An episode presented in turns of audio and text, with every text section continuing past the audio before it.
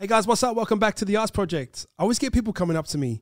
They either DM me or meet me in person, or it happens when I'm out a lot. And um, someone will come up to me drunk and like grab me and go, I'm going to be your biggest competition one day. And they mean it in a good way. It's not like they're trying to threaten me, but they just go, I'm going to be your biggest competition. And I always reply, impossible. And they go, why? And I go, I'm only competing against myself. Maybe they see me as competition, but I don't see the world like that. Roll the intro.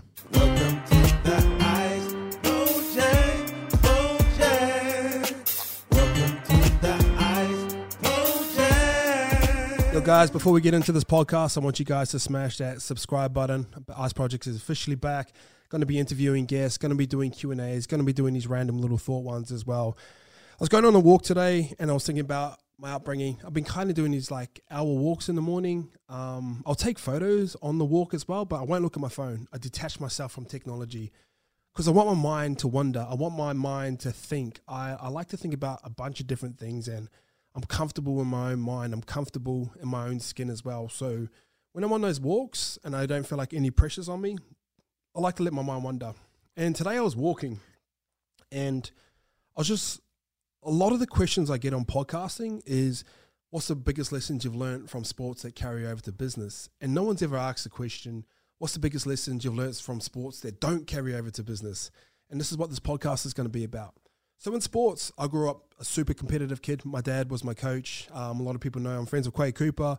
We were friends, and my dad was always hard on me, him, and my other friend Tomato. And he expected success from us and it's great. Like we used to win all the time. We we become so accustomed to success through hard work and and commitment and playing a team sport and seeing the dynamics of that.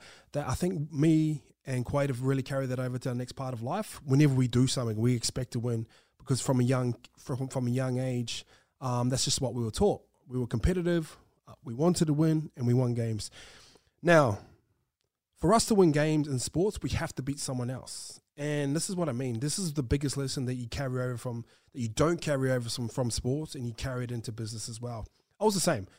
I come into business. I didn't know anyone that had started a clothing brand um, at the time. There was no one I could really look at and go, "Yo, that guy's like me. Let me copy that."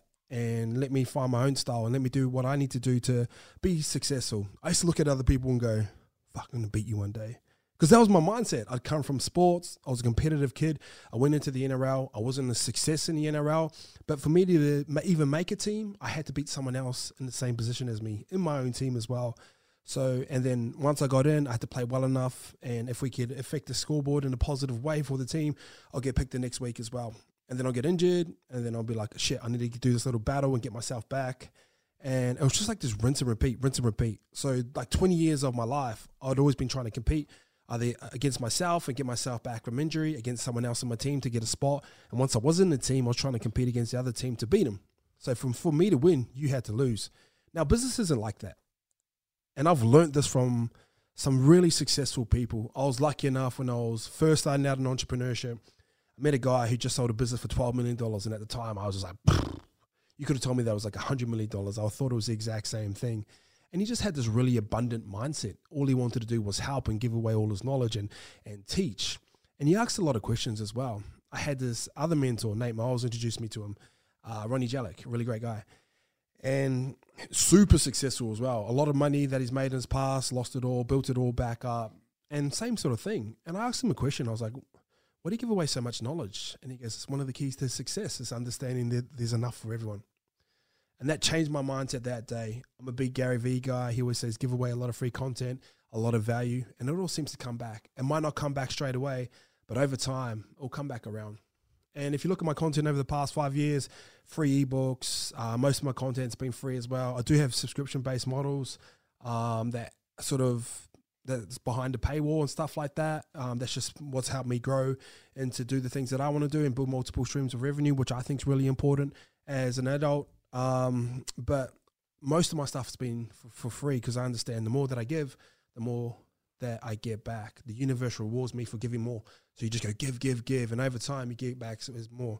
So if you look at YKTR as well, we've made a lot of content over five years as well. We're trying to narrow it down to make less content and make it a better production and all that sort of stuff as well. Not everyone's happy about it, um, but over time we've just given so much away that we've been able to get some sort of success from that as well. So the abundance mindset, and the way I like to explain it is, a lot of people think like there's one pie. And then if I've got this pie and I bring it out the oven and I lay it on the table and there's four of us around here, um, you're like, and you're and you're competitive and you come from a sports background and you want to win. There's like shit. There's only one pie. Like, how do I get the biggest piece? Now, business doesn't work like that because there's so much room for success. There's so much money in the world. There's so much success in the world. Not everyone's going to fuck with your brand as well, and that's okay. There are people that are going to fuck with you or your content or your brand or whatever business you're selling. But understanding the abundance mindset of don't be the guy that like, all right, here's my one pie, and then let me take the biggest piece. That's for me. That's just selfish. Be the guy that can figure out how to make more pies and distribute them out so everyone gets a piece. And if you're the guy that can distribute out more pies, you're the guy who can make pies and distribute them out. You're, the guy that's going to be the most successful over time. And I truly believe that. And um, it's a mindset, the abundance mindset of understanding. There's no point in getting jealous of, of someone else and, and what they've got because there's so much room. Like they're not taking any money out of my pocket. For me to create money in my own pockets, I have to create more value out there in the world. And it starts with having an abundance mindset as well. So that's honestly the biggest lesson I've learned that hasn't carried over from sports. You can be the competitive guy. Gary Vee used to say, there's two ways to build a building. One, you can knock down all the other buildings and then you're the biggest building, or two, just try and be the big, big try and build the biggest building you can, just on your own as well. And I just think that's a better way of doing things. All right, guys, thanks for tuning in.